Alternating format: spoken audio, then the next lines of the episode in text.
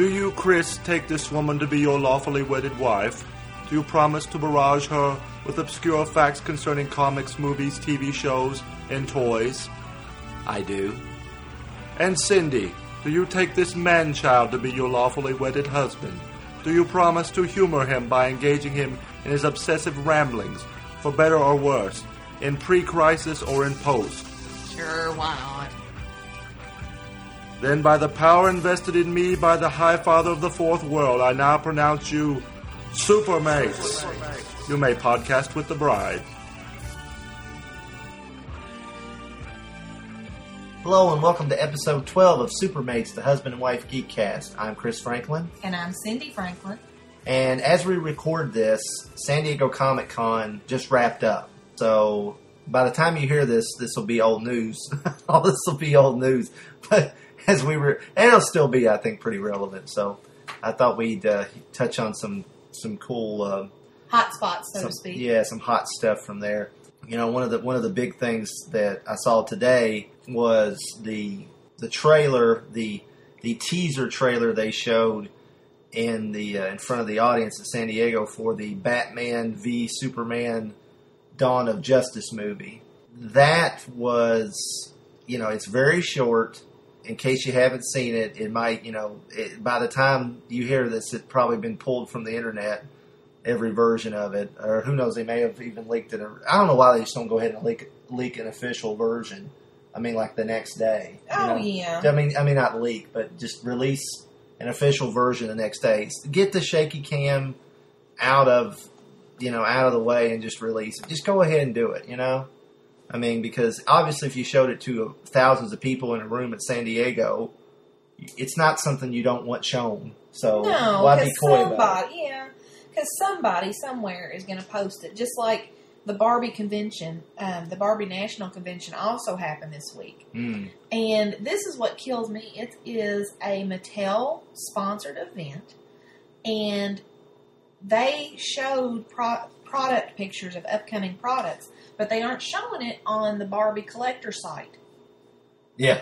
What? Yeah. Well, I mean, it's kind of similar. I mean, because, you know, Warner Brothers puts on this panel, and, you know, they get the stars there. You know, they had Zack Snyder, the director. They had Henry Cavill. They had Ben Affleck. And they had Gal Gadot. I think that's how you pronounce her name. I heard people try to pronounce it Gal Gadot, but apparently it's really Gal Gadot. So, you know, the plain Wonder Woman. And we'll get to that, too. But they had them all there. They showed it. So why not just go ahead? You know, I understand. Give them guys a sneak peek. They're in there. They're talking about it. The very next day, just release the stupid thing. You know, just put it out. But anyway, so in case you didn't get to see it, it starts out. You see, it's very dark. Of course, this was shaky cam, so it was even darker. But you see Batman turn on the bat signal, and he seems to be, at first, you're like, okay, his costume looks different than what we've seen. I've already seen the picture of Ben Affleck as Batman. And he's pointing it up in the sky, and it's lightning. Of course, it's Gotham City. It's raining. It's lightning. And then you see Superman floating in front of him, like the bat signal shining on him. He's like Batman's pointing at him, and his eyes are glowing red. And then you see that Batman is in a suit that looks very, very similar to the armor he wore at the end of The Dark Knight Returns by Frank Miller, where he fought Superman, which, you know, his eyes are like lit up, like electric looking, you know, some kind of light. It's very cool, very well done. But it begs the question, you know, last year when they first talked about this movie, they revealed this at San Diego Comic Con, right? Not too long after Man of Steel came out, they said, you know, they used the famous lines from the book, read by the actor that played the general in Man of Steel. You know, I want you to remember in your most private moments, you know, I beat you, or who beat you, or whatever he says. And then they said, now, this is not an adaptation of Frank Miller's work. However, we're pulling directly from it. You could have fooled me from that teaser trailer. And I know it really can't be with them setting up a Justice League and a universe, but man, that sure looked like it was pulled straight from Frank Miller, but it did indeed look good. So, you know, I have... I reserve judgment. I do, too. You know? I'm not going to say it looks... I will say this. It was exciting. You know, it looked good. And, you know, the 12-year-old fanboy in me would love to see that on the screen. Now, you know, there's a part of me that, as much as I love The Dark Knight Returns for what it is, I kind of wish that every other comic creator that came up after it didn't try to redo it, especially in the ongoing narrative, because I think it took comics in a direction that I wish they hadn't went in. Right, the darkness. The darkness and the grim and grittiness and everything. And also it did irreparable, I can't say that word, damage to the character of Superman because it just made Superman uncool, you know? Yeah. And it's kind of weird that in a sequel that a movie that was originally announced to be a sequel to Man of Steel, you know, Superman's already being painted as the bad guy, you know. Or a dupe. Yeah, something. So, but anyway, along those same lines, we saw our first picture of Gal Gadot as Wonder Woman.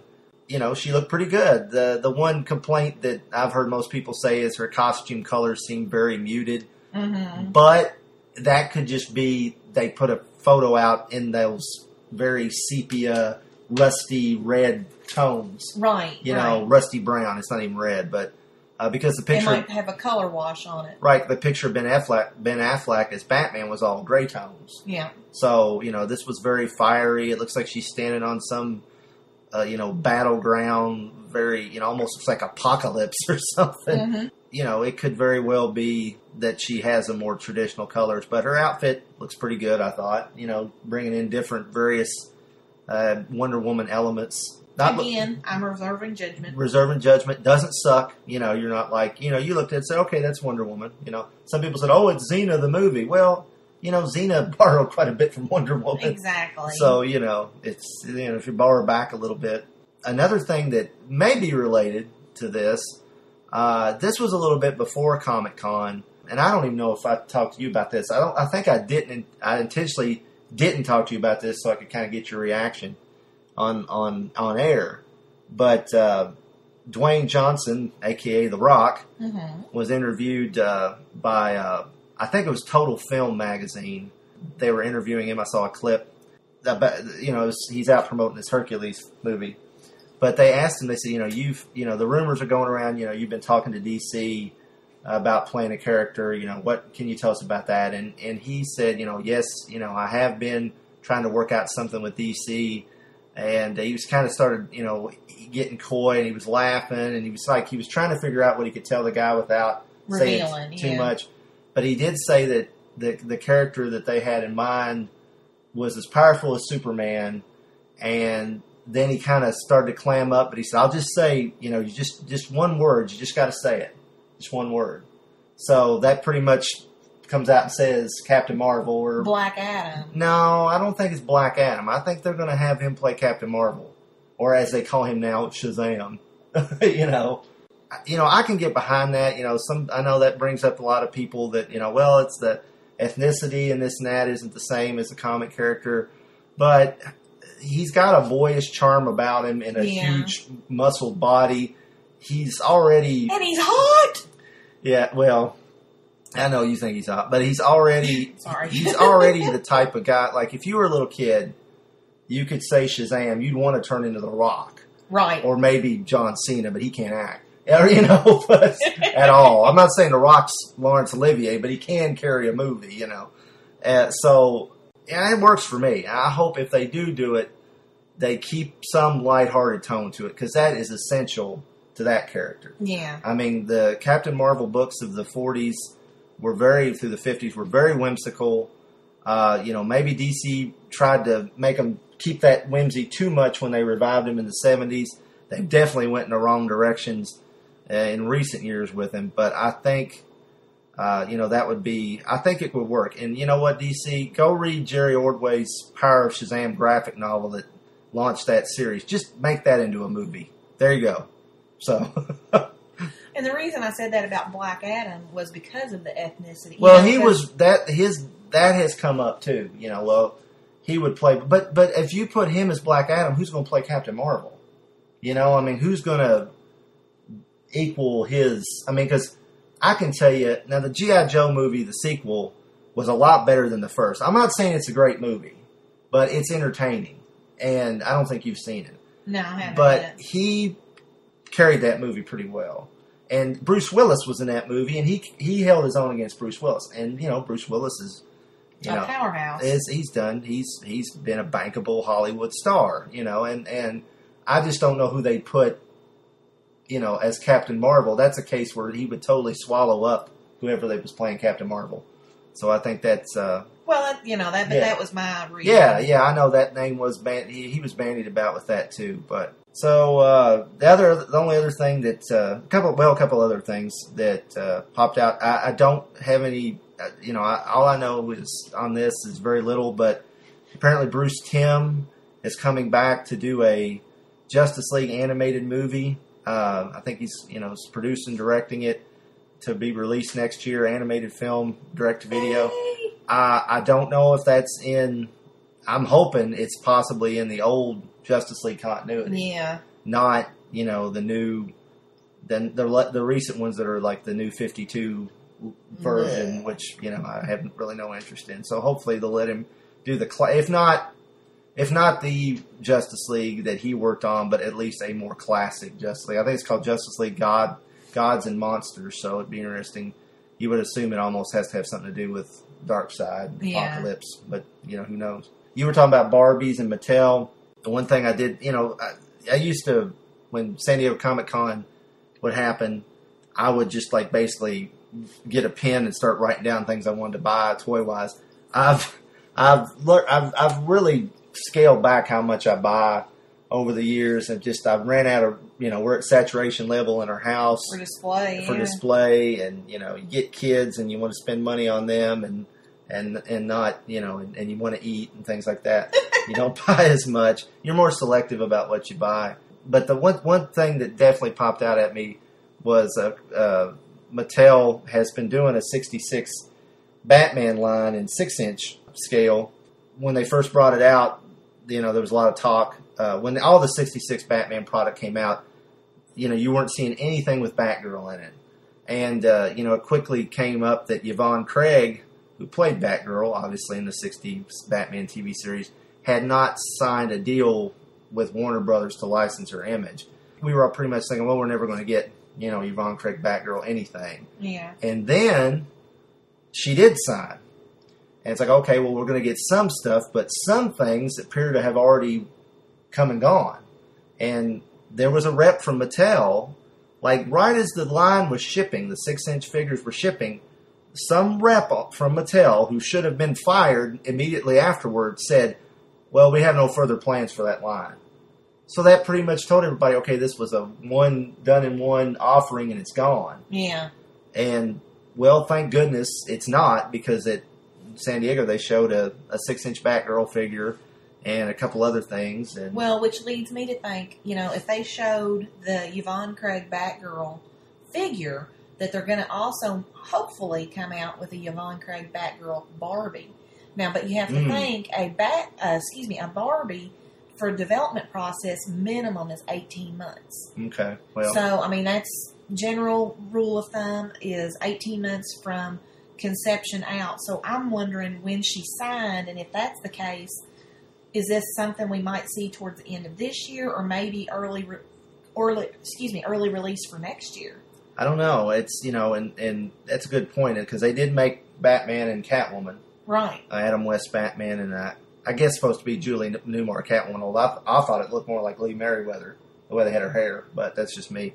But anyway, it was a 66 Batman Catwoman, and as Barbie as Catwoman. And they've done relatively well. I mean, yes, they're still available from Barbie Collector, but they haven't discounted them any either. Well, that's good. So that tells me that they're still selling at a comparable rate. Well, and of course, while we're talking about that, there had already been news of it, but it was officially announced that the 66 Batman TV series will finally be released on home video. Well, it's not really home video anymore, but DVD, Blu-ray, streaming, blah, blah, blah, all that stuff. November 11th. November 11th, and it's coming out in a big fancy Blu-ray set with a die-cast Batmobile and a bunch of extra stuff. And I'm a sucker. Now that's with the Blu-ray version. That's with the Blu-ray version, and I'm a sucker, and you know, went ahead and pre-ordered it. But you know, that there's not very many things I'd jump in that deep with. But you know, if you cracked my skull open, Adam West and Burt Ward would come running out of it, you know, so. Uh-huh. And then pictures of me and the kids. Oh, yeah. Well, I think that'll do for our Comic-Con-esque ramblings. And we're going to take a little break and come back, and then we're going to jump into the subject of our episode, which is, who is Donna Troy?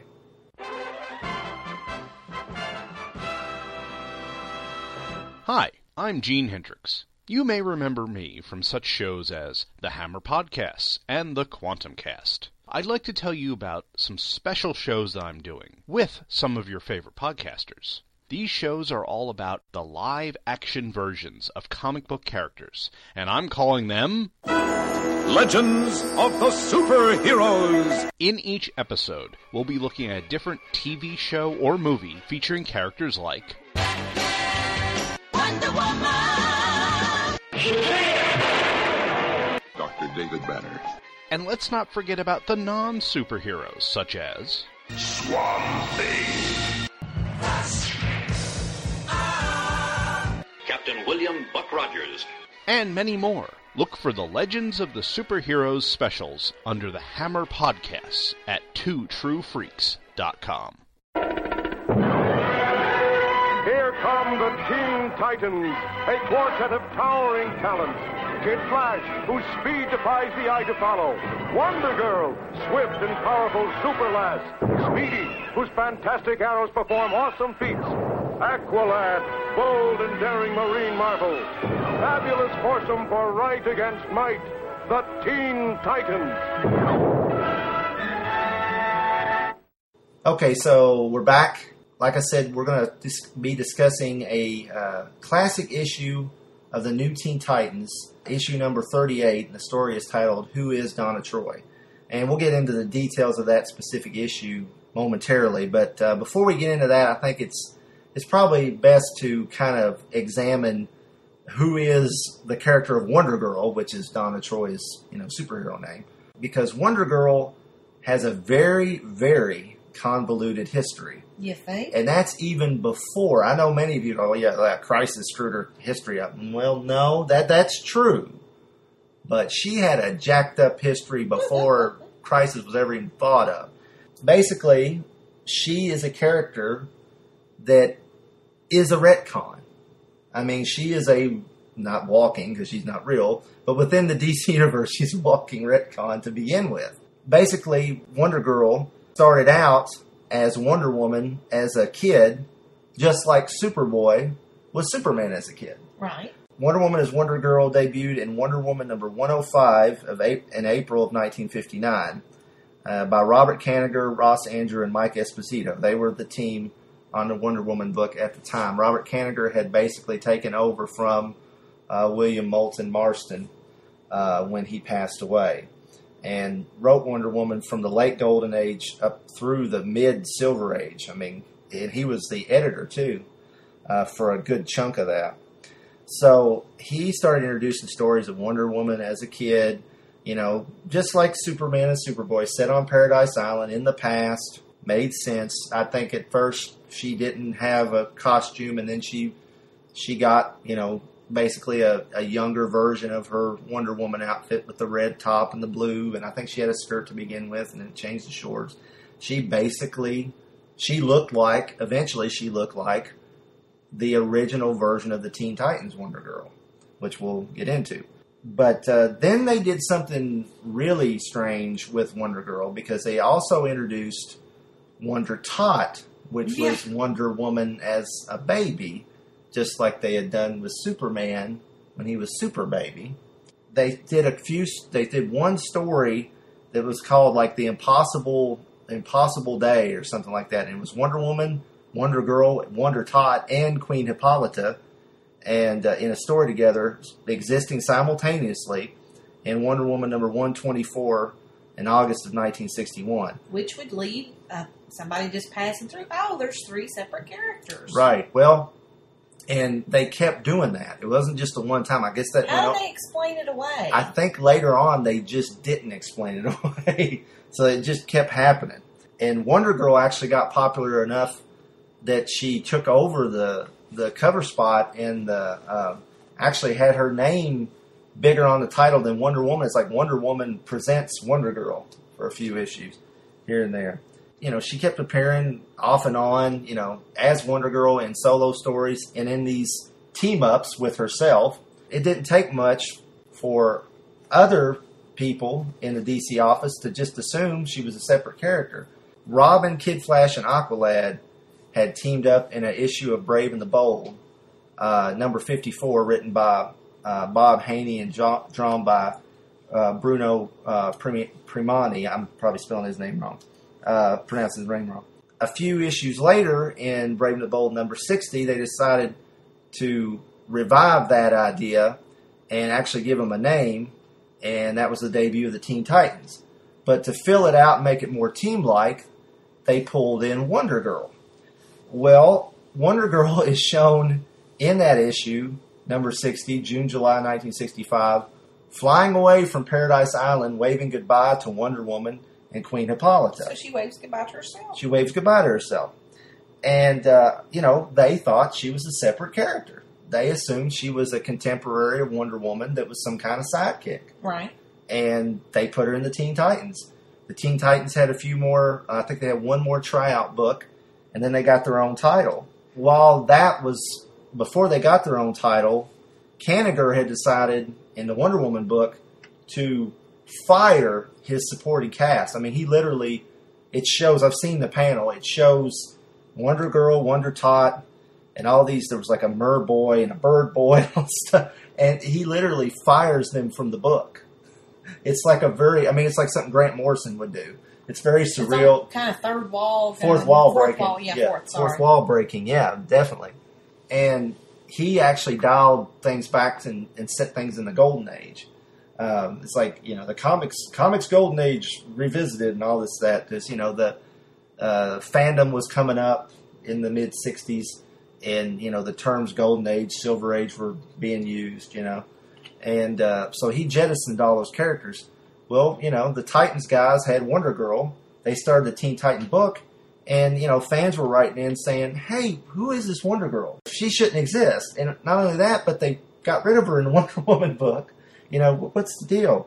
So letters were coming in, you know, who she was. And George Cashton, who was the editor of the Titans book, said, you know, well, what do you guys think, basically? He basically asked somebody to come up with an explanation.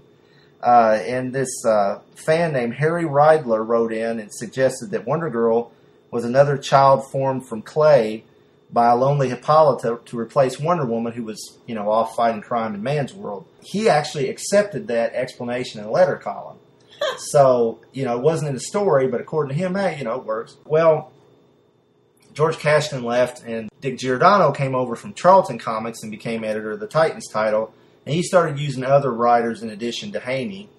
And one of them was a young writer by the name of Marv Wolfman. Oh, I think I've heard of him. Yeah, I think so. And we'll hear more about him a lot today. He actually wrote a story, a backup story in Teen Titans number 22, which was from July-August 1969. And he developed the backstory for Wonder Girl that we know today. She was found in a burning building by Wonder Woman. She had no idea who she was before that. She was brought to Paradise Island, raised by Queen Hippolyta. Wonder Woman was basically her adoptive sister. Hippolyta was her adoptive mother. And, you know, so they just fabricated this backstory and shoehorned it into Wonder Woman's history. Therefore, she's a retcon, you know. And he gave her the name Donna Troy. She went and got an apartment with the Titans helped her out. She had been living at the Titans headquarters because the Amazons at that point had left Earth, because that was during Wonder Woman's powerless Emma Peel phase, you know, her karate chopping white suited phase. And so Wonder Girl still had her powers, but she had nowhere to stay, so she was like basically squatting at the Titans lair. They got her set up with a roommate, an apartment, and she, at the end of that story, she comes up with her red jumpsuit outfit, which is pretty much the one she wears with some modifications in the New Teen Titans run. We'll revisit all that later, but when we get into the actual story. Real quick before we do that, a couple more interesting Wonder Girl factoids. She actually made it onto TV before Wonder Woman, because she was part of the Teen Titans segments on the 1967 Superman Aquaman Hour of Adventure cartoon, which was done by Filmation. Filmation also had a Wonder Woman series in development as part of a show that had like Metamorpho and I think the Blackhawks maybe, but it never went anywhere. But so she did meet Wonder Woman on the TV, which is strange. She also, a version of Wonder Girl, joined Wonder Woman on a few episodes of the Wonder Woman TV show in the 70s, which of course starred Linda Carter. She was named Drusilla, not Donna, and she was actually Wonder Woman's sister, and she was played by future, famous Academy Award winning, or at least nominated actress, I didn't look that up, but Deborah Winger, who's known for Terms of Endearment and Officer and a Gentleman and those type of flicks. And who was so stiff as Drusilla. Oh my gosh. I'm sorry. She was cute, Again.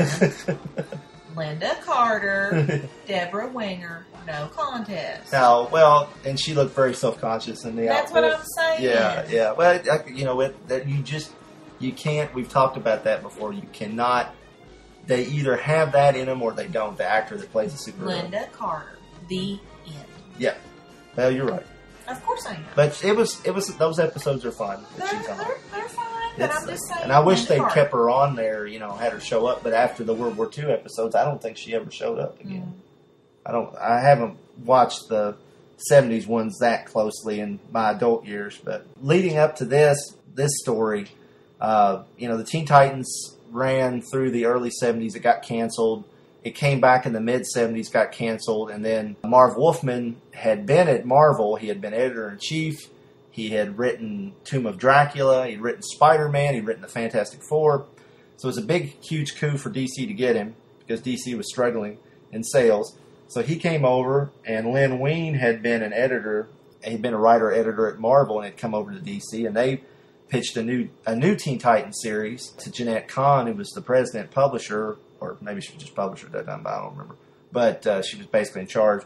She's like, "Are you guys crazy? This has failed." And it's like, well, we can do it right. And they got in George Perez, who was hot on the Avengers at Marvel.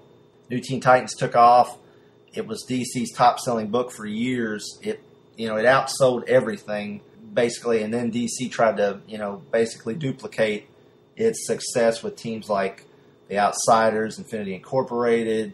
They even tried to turn the JLA into a Teen Titans-type group with the Detroit Justice League and things. In that very first issue of New Teen Titans, Wonder Girl is shown digging through the rubble of that building that she was found in, looking for clues to her identity. Wolfman is picking up the threads that he had sewn 11 years earlier. Mm-hmm. And then, 4 years later, almost, he'll finally pay those off in this issue.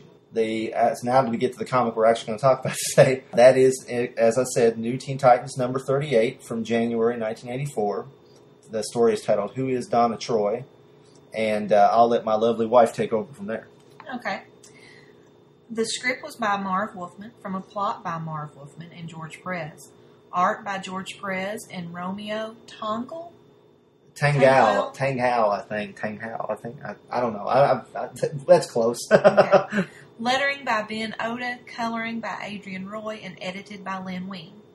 In his office, Dick, Robin Grayson, records a personnel case file and recalls meeting with Terry Long, fiancé of his Teen Titans teammate Donna Troy, a.k.a. Wonder Girl. Terry wants to hire Robin to solve the mystery of Donna's past. Robin agrees, but chooses to confer with Donna first. She tells him again all she remembers of her life before Paradise Island. She barely recalls being in a burning building next to two lifeless bodies, and then Wonder Woman rescuing her from the blaze. There was no record of anyone renting the apartment, so there's no trace of who Donna was or how or why she was there. Wonder Woman then took the child to her home of Paradise Island, where she was raised by her mother, Queen Hippolyta. Eventually, the Amazons were able to gift Donna with her superhuman abilities via their miraculous purple ray. After getting Donna's consent to pursue the case, Robin agrees to take it as an engagement present. So he's kind of, taking the easy way out, doesn't want to go shopping. And so he's rich. Like, he's loaded. He's the heir to one of the richest men in the world. Yeah, but I'm not going to do that. But granted, he does some travel, so, At that time, the only heir, before all these other Robins started cropping up. But anyway, rummaging through the rubble of the condemned building, Robin finds... Now, I have a problem with that. Rummaging through the rubble of the condemned building. that happened, 15, 20 years previously, and the rubble's still laying around. Wouldn't it have been cleared away by then? Kind of makes you wonder that. Yeah, but anyway, he finds a box containing a rag doll in an old coal chute. Donna feels a connection to the doll, but has no idea why. The two Teen Titans visit the widow of the building owner, but learn nothing there. Using skills he learned from Batman, Dick manages to piece together some fabric scraps found in the box. The fabric seems to read, "Hello, my name is Donna." He also recovers long-faded writing on the doll, pointing to a toy shop in Newport News, Virginia. Uncle Max, the shop owner, recalls repairing the doll for Mrs. Cassidy, formerly of Willowbrook Orphanage. He tells Dick of how Willowbrook was closed down years ago due to a child slavery scandal. Investigating the scandal, Dick discovers that Cassidy was found innocent of all charges, but her lawyer, William Harrison, was sent to prison. He goes in search of Miss Cassidy, and a former gardener at the orphanage points him toward a nursing home in Florida. He and Donna arrive at the nursing home to meet a despondent Elmira Cassidy, who, according to the staff, rarely speaks. Upon seeing the rag doll, the old woman blurts out, "Donna!" The now, how convenient, verbose Elmira relates how Donna's mother, Dorothy Hinckley, brought her to the orphanage along with her doll. Dorothy was terminally ill with cancer and wanted Donna to find a good home. Donna was quickly adopted by a couple named Stacy. Upon hearing that name, Donna remembers her adoptive parents and feels satisfied that the case is closed. She vows to visit Miss Cassidy often, now considering her family. Dick, however, knows there are still many unanswered questions. Dick and Donna return to the town of Newport News, and Donna is suddenly overcome by the familiarity of the place while driving through town. Stopping at a suburban home, Donna feels she has found her former home. There, she is reunited with her adoptive mother, Faye Stacy, now Evans, much to the surprise of her current husband and teenage children. Faye explains how her first husband, Carl, died in a job accident 2 years after they adopted Donna. Unable to make ends meet, she was forced to give Donna up. Okay, I have a problem right there with this. Okay. Because Donna is suddenly overcome and she's stopping at this suburban house. Now you think about this. The woman was able to keep her house but couldn't keep her child. Because it's apparently the same house Donna remembers from her own childhood. Hmm. She was able to keep the house, but she gave up her child. Now, I'm sorry, but that's a problem. Why do you do these things to these stories? Dang it! But anyway, go ahead. Anyway, unable to make ends meet, she gave up her child instead of her house. And she went to Harrison, who was she went to Willowbrook's orphanage, and Harrison, their lawyer, brokered a deal. This releases another set of memories for Donna, who suddenly recalls the people who died beside her in the fire. She couldn't fathom why such abusive people would want to adopt a child. The Evanses welcome Donna as a new member of their family, and Faye retrieves scrapbooks containing photos of Donna as a child that she had kept hidden from her family for years, ashamed of what she had been forced to do. Sell her house first, but anyway. Ever the detectives, Dick still has a few pieces of the puzzle left to put together. As Robin, he visits Harrison, the lawyer, in prison. After some pressure from the Teen Wonder, well, of course, he was trained by Batman, of course he can play bad cop. Harrison squeals that the couple that died in the fire were go-betweens working for him and only pretended to be Donna's parents. They were waiting in the apartment to sell her illegally to a prospective set of parents for $20,000 when the furnace exploded. Donna visits the grave of her birth mother, and Dick presents her with a restored doll courtesy of Uncle Max. Very good. And now you've ruined this story for me. Thank you. No, I'm sorry. Well, let's get back to that in a minute when we get to that point. But yeah, good call on that. This, on a personal note, this story, just real quick, and I didn't even put this in our notes, the New Teen Titans book, I remember seeing advertisements for it when it was going to start. They put little things at the bottom. The New Teen Titans are coming, and sometimes they show a pick of like Robin and Kid Flash. I'm like, oh, I know who Robin. Of course I know who Robin is. And okay, I know who Kid Flash is. And then they show like Cyborg and Starfire. I'm like, who the crap are these people? I was 5. So, and then I never saw it. I never saw the book. It's like, did it come? You know, I just forgot about it. I can't remember if I got, they did a digest that reprinted, that had a new Teen Titans story that had the new team meet Speedy and Aqualad, and then it reprinted a bunch of old Teen Titans story. So I had that, and then like the first issue I got was when they were like avenging the Doom Patrol. And so that was like 13, 14, something like that. And then eventually, you know, I figured, I found a few here and there, but I didn't find this book until a few years later and filled in the gaps. But I had already heard about how, you know, how great this story was and how different. And, you know, it really is a standout story. It's a very unusual story, even for that time. And we'll talk about that more as we go along. The story came about because George Perez wanted to feature Robin in a detective story. Mm-hmm. And, of course, Marv Wolfman had set up Donna's, you know, mysterious backstory back in 1969. And surprisingly, nobody else did anything with it. Mm. You know, even though Teen Titans went on for years and was canceled for a while and then came back, but nobody ever did anything with it. They introduced Lilith, and her hook was she was trying to find out her backstory. So I guess maybe that's why they didn't... Right, they didn't want to copy that. Yeah. Do that same storyline again. Yeah. Wolfman and Perez both consider this story one of the highlights of this run, and in fact of their careers. And, you know, you can understand why.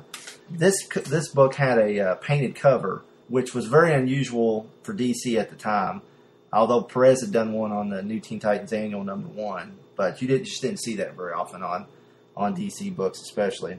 The epilogue and prologue to this story, they have a very film noir feel to it. You know, silent, lots of... It's very cinematic, lots of shadow. It's just very well done. It's very moody. Perez has gone on record saying he wished he had inked the whole book because he inked the epilogue and the prologue and the epilogue of the book. But Romeo Tanghal inked the rest. He was his regular inker. But in everything I've read, while Perez has great things to say about Tanghal, he feels like their styles were kind of going in two different directions. They diverged. Toward the end of the run, you know. I think partially because Perez had basically at this point, he was just working on New Teen Titans. He had been, you know, still working on Avengers, penciling JLA, and penciling New Teen Titans when it started. He was penciling all 3 books. Wow. Yeah. So he had... Titans was such a success, and they were making so much money on royalties, he could afford to just go down to one title. Robin's very introspective at the beginning of this story. Terry Long finds him just staring out at the beach. He meets him there. This is just an issue before he relinquishes his Robin identity.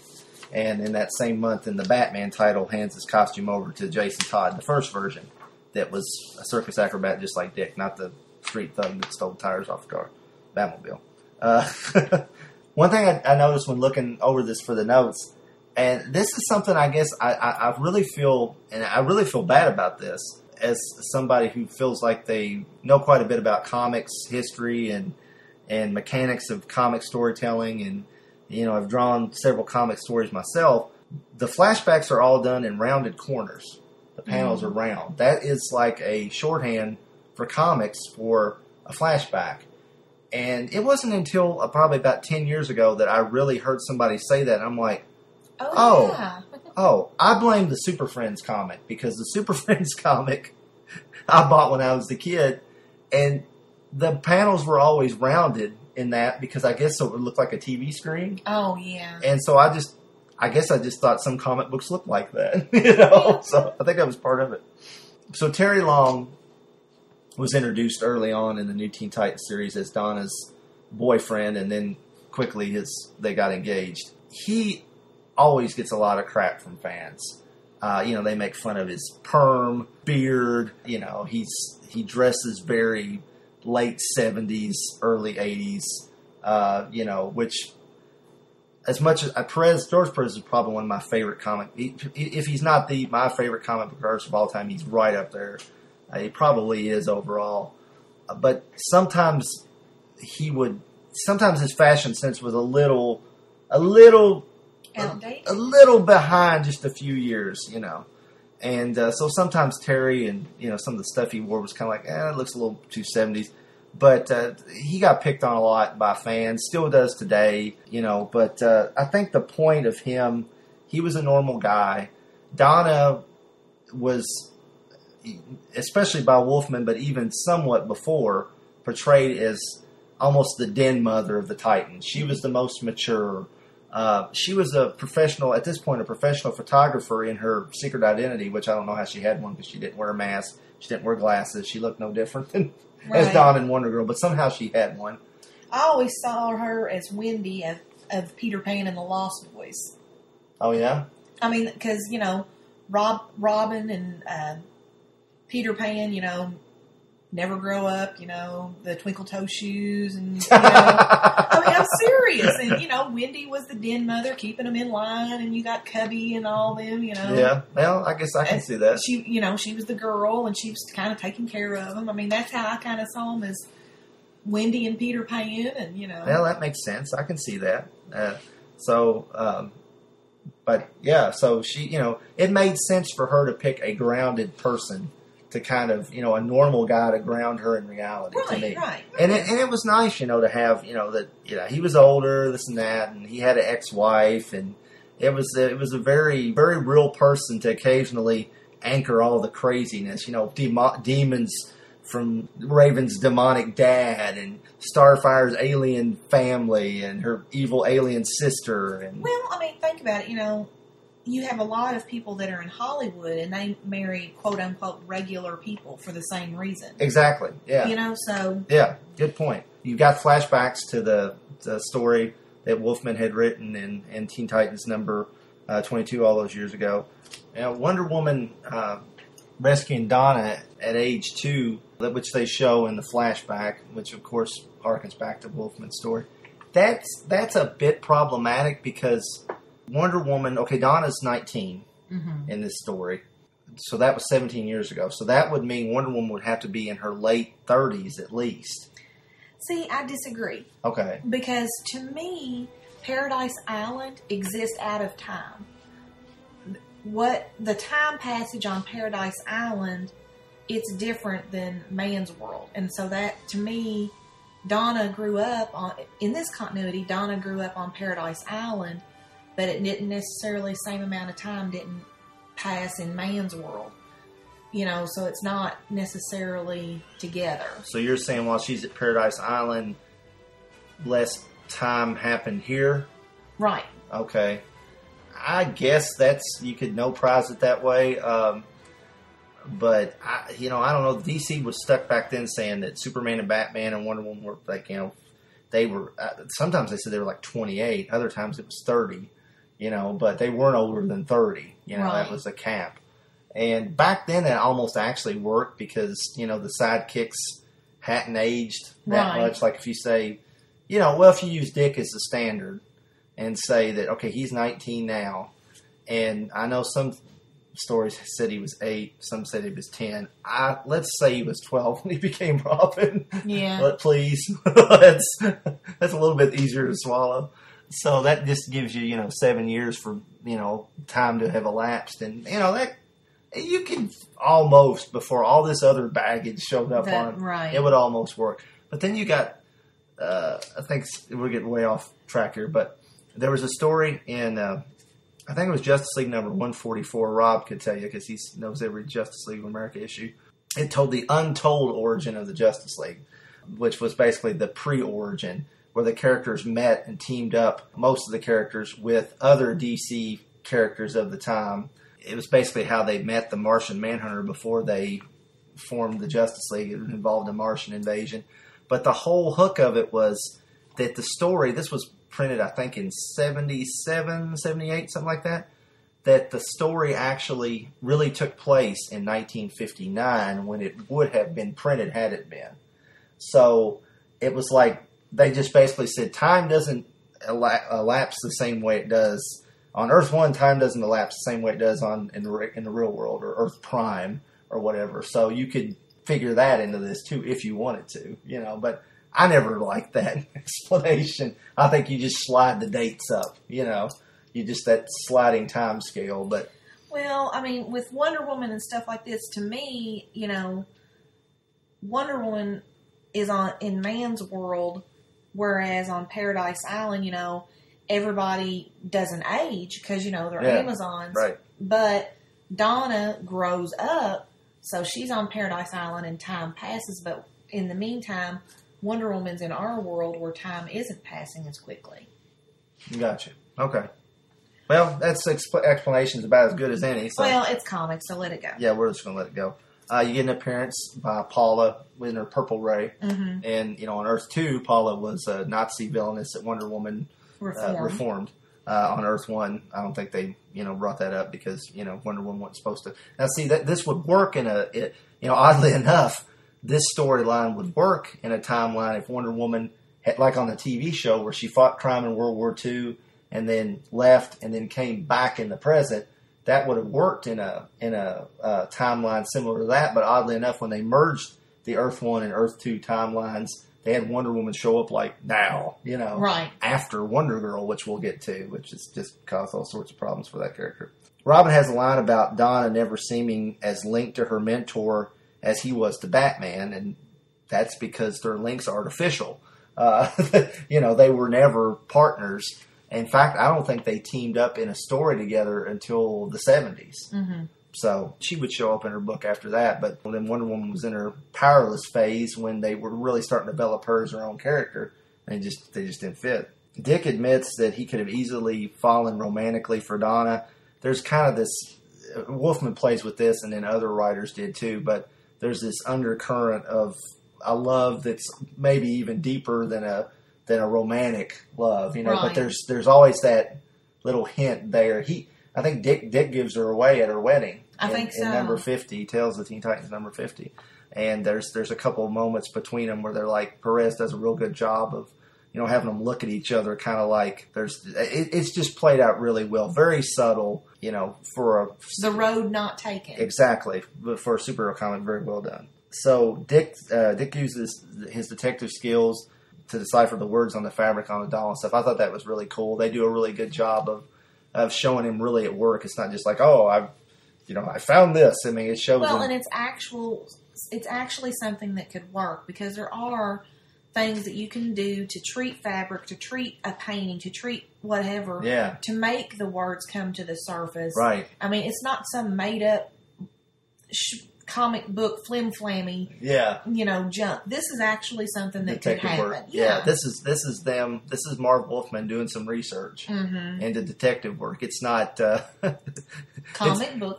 It's not comic book flim-flam or TV show flim-flamming. You know, connected to comic books where Chloe suddenly can pull up anything on a computer or something, you know, or something in 2 seconds or something like that. Perez throughout throughout this book, you know, there's no four-eyed demons. There's no Deathstroke the Terminators.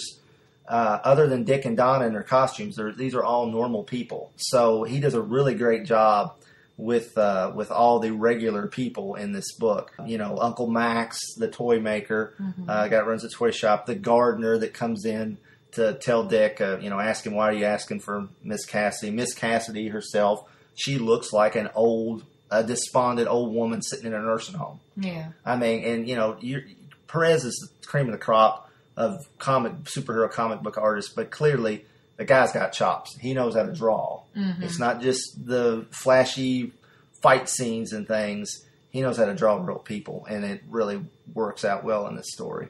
So I've talked about the flashbacks. He does flashbacks within the flashback, like when Mrs. Cassidy is thinking back to when Donna's mother, Dorothy, dropped her off, gave her up. He puts like an extra, like thick border, like a double line border around it. So it's like, there's like some really crazy comic book mechanics going on in this story, but it works. And of course the scene with Miss Cassidy is really, as I said, real well done, real powerful. Donna in her house. The problem I had with that was like, okay, her remembering the house maybe a little too much, you know, exactly, you know, like, I know where to go, you know. It's because she was two, and, you know, my kids don't remember, you know, they don't remember how to get to Walmart, you know. But is this where we go? We go here, like, at least 2 or 3 times a week. But anyway. I think I raised a really good point. Yeah. I really do. You do. Why did she still have that house? Well, let's see, can we come up with a reason why she would still have that house? Well, no, because even if it was her, like, her family home and it was deeded to her or, you know, left to her, she could sell it to keep her kid and live in an apartment somewhere or, or you know, go move in. And it was a nice house in a nice neighborhood. Yeah. So, I mean, move to a not quite so nice neighborhood and keep your baby. Yeah. Duh. Well, you get the impression she was kind of manipulated by the lawyer. And then why didn't he take the house? He could have got more for the house than $20,000 for the kid. Okay. You found a plot hole. A plot hole, a plot house. A plot house. A plot money, a plot money pit. There you go. Uh-huh. The scene where Donna and her... You're just changing the subject, aren't you? Yeah, we're going to change the subject. The scene where Donna and her mother, her adoptive mother... That was done nicely. Very nicely done. I mean, like I said... Even though she suddenly loves her more than the house. But that was a very nice house. You know, it's like... you know what the property value is? I'm telling you. But the power of them two, like, impacting and hugging, I mean, that's, you know, that's just like... you know, it's got all the energy and the power and the emotional impact of anything Perez would draw in, like, Crisis on Infinite Earths, or, you know, I mean, like, you know, it's just so damn well done. It's just ridiculous. I mean, it's just he can do it all, you know. So he does a great job, and you can't overlook Wolfman wrote this story, but the fact that these guys made this work in a comic book, and and we'll get to that at the end, but this very private, very personal story work and be so emotionally impactful says a lot. You know, it just shows you what this, you know, this art form can do, even in a superhero comic, you know. I mean, a lot of this type of stuff happens in independent comics, but not in superhero comics very often. So Dick, he goes and tries to get some information out of the lawyer, which he does in prison. And it's kind of nice because he's like, why should I tell you? He's like, well, you know, we've got, we know some people in this prison. If, you know, they find out that, you know, you're my informant, it could get really ugly for you. It's like, we've put some people away here. They don't like us.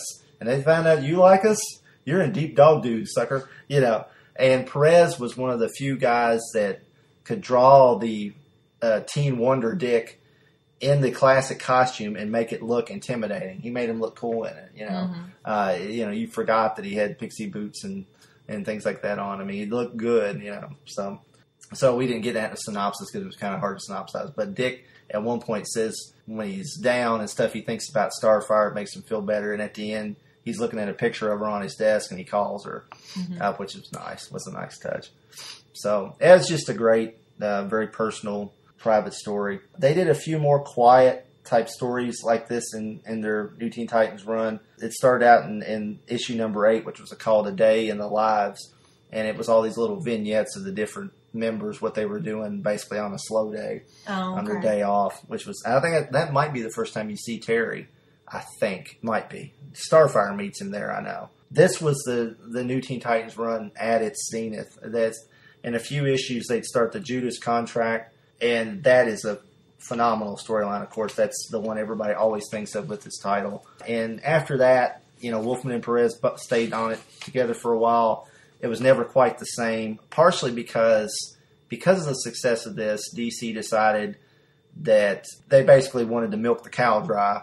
And they started up another New Teen Titans title that was a direct comic shop only title, printed on nicer paper, which appealed to Perez, made his artwork look better. They simultaneously did the original series, which they renamed Tales of the Teen Titans, and this new series for a year.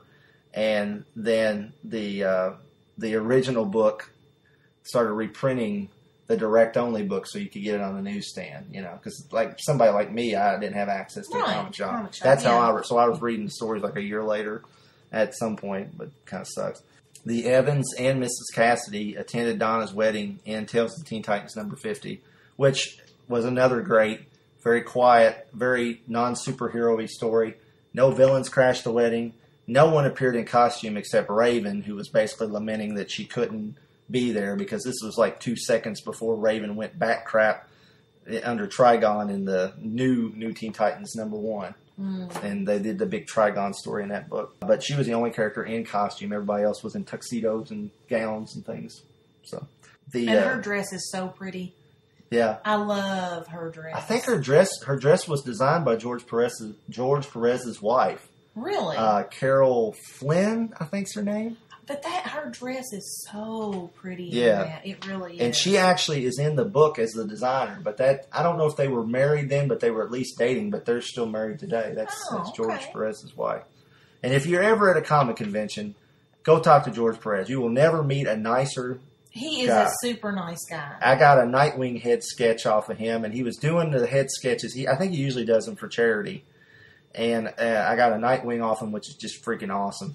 And he's got the collar. It's the original Nightwing costume. And I actually gave him more money than what he was charging, and just because it was great. It was going to charity. He, like, literally grabbed me around the neck and hugged me. And Cindy snapped the picture, so there's this great picture of George Perez hugging me. If I think about it, I'll put it up when I put this episode up. It's great. It hangs on the wall with pride and in the house, you know. Unfortunately, not too long after this, parts of this story were made null and void by Wolfman and Perez themselves, who in their Crisis on Infinite Earths series they did, of course, we've talked about this before, and everybody listening to this knows what Crisis is, but it, restarted the DC universe and combined all the separate Earths into one. Wonder Woman was de-evolved back into the clay she came from. And then, like we said, when she debuted in the present of the DC comics being published. So there was no Wonder Woman for Donna's backstory. They didn't basically explain what had happened with her until New Titans #50, which then second New Teen Titans series became New Titans when they finally decided, okay, they can't be teenagers anymore. Right. And that was actually at a point when George Perez had left, and then came back, and they did a run of several issues together, did that storyline, and they gave Donna, they explained that she had been rescued by one of the Titans of Myth. She was trained on this planet with these other Titans' children, and that's one reason why she suggested the name Teen Titans. It was in her subconscious, and she took the code name Troya at the end of that, which was a pretty cool-looking costume, but that name always kind of stunk. I always thought.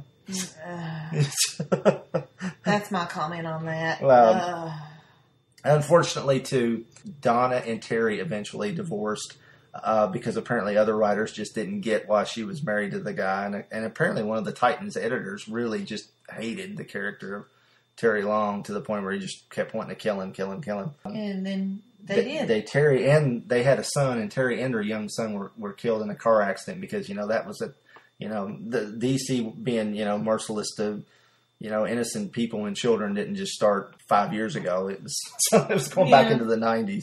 Donna received further retconning by John Byrne during his run on the Wonder Woman title. She was revealed to be the mythical twin of Wonder Woman as a child.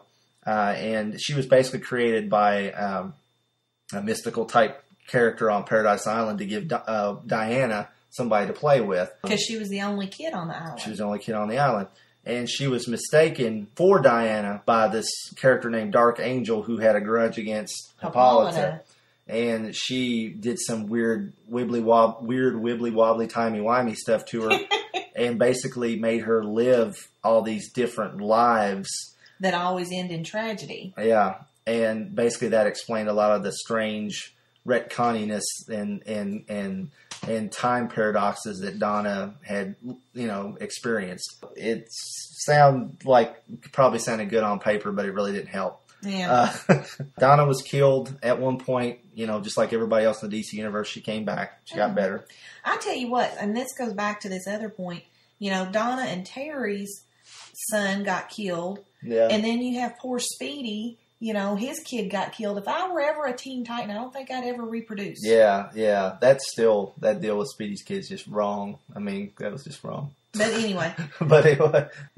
And my notes, I actually had Donna has yet to appear in the new 52 DC Universe, and she hadn't, but I just read the other day that in Grant Morrison's Multiversity series he's doing, there's some Earth or continuity where they're like the sons and daughters of the Justice League are involved, and Donna Troy's in there somewhere. Now, I don't know what kind of version of Donna Troy it is, but apparently they are introducing a new 52 version of her.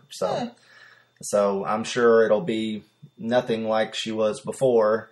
And of course, in the new 52 continuity, this new Teen Titans series never happened. So your mileage may vary, but you're not going to get this Donna Troy again. So speaking of which, my final thought on this, and I'll ask you, get your input on it, but I would say that a story like this, it's just not going to happen in the comics, in the DC comics of today. It's too small. It's too personal. Comics are made for the trade paperback. It would break up a trade paperback. It'd be a story in the middle of all this ongoing stuff. Yeah. You would never get, they may work it in as a subplot, but they don't even hardly do subplots anymore in a lot of comic stories. Rob Kelly mentioned this in our episode about Alan Brenner. So, superhero comics nowadays, they're largely unrelatable to everyday life. Mm-hmm. This story is nothing. They're about the fantastic. Right. It's just the fantastic. There's nothing, take the fantastic and make it relatable. This story is actually the antithesis of that, because this could have been about any two characters that had known each other for years. Right. This could have been on any TV show, that had run for several years. You knew the characters, and, they set up that this character didn't know where she came from. There's nothing other than Wonder Woman rescuing her and taking her to Paradise Island. A firefighter could have rescued her, taken her to an orphanage, and she grew up there. Right. And didn't know where to come from, and then the friend comes in and helps her. Mm-hmm. The Wonder Woman angle is the only thing that makes her backstory fantastic at all. Right. And all this stuff that Dick finds out, anybody that had been adopted that didn't know where they came from could relate to this story, Right, because there were children being sold and stuff like that. Yeah, yeah. The fact that Robin and Wonder Girl are superheroes, it's largely overlookable. They only appear in costume a few times. Mm-hmm. And sometimes you kind of wonder, did they even have to do that? I think it was probably just maybe they felt like, they're buying the new Teen Titans, and there were still kids buying comics back then. They want to see Robin in his costume. Right. So we'll put him in there a few times. Usually when they did these quiet stories, these more personal stories, they would put some superhero action in it, like A Day in the Lives has a few Starfire moments in it and things like that, where she's using her powers. This was a very special issue of the New Teen Titans. Right. And the New Teen Titans had a lot of subplots that built over time and would be resolved. But this one, this issue, we're doing this. And it's a standout. It's a standout and a standout run. And if you have never read it, I highly recommend it. Mm-hmm. What did you think about it? Well, like I said, I liked it, except for the fact that when she goes back, the woman's still living in the same house in the nice neighborhood that Donna was in. Why didn't she sell the house to keep her kid? Yeah. Well, and I can't help it. I keep thinking about that. Well, now I'm going to be thinking about it, so thanks. Sorry. I've loved this story for 30 years and almost, and you've just... No. I get where you're coming from, but yeah, that is a good point. I think for the most part, it's the story. Other than that, I think the story is pretty well thought out. Mm-hmm. I will say this, and kind of like what I was pretty much getting at that before. But to me, this is comics. This is superhero comics at its most mature. This is mature storytelling for a superhero comic. It's not about some adolescent fantasy with things blowing up and boobs and dismemberment and, That's not what makes things mature. It's not mature. It's about dealing with the actuality of what is really going on. Right. It's about a person using their talents to help another person they care about. And that's plain and simple. That's the end of it. Mm-hmm. That's what the story's about. This story, I didn't really do the research into where this story's reprinted. But I don't think you'll have any trouble finding the New Teen Titans run reprinted. I believe there was a Who Is Donna Troy trade paperback, or maybe it was Who Is Wonder Girl, which they did another story in a Titan series called Who Is Wonder Girl when they were trying to straighten out all the mess that various creators had created around her backstory post-crisis. And I think they put this one in there.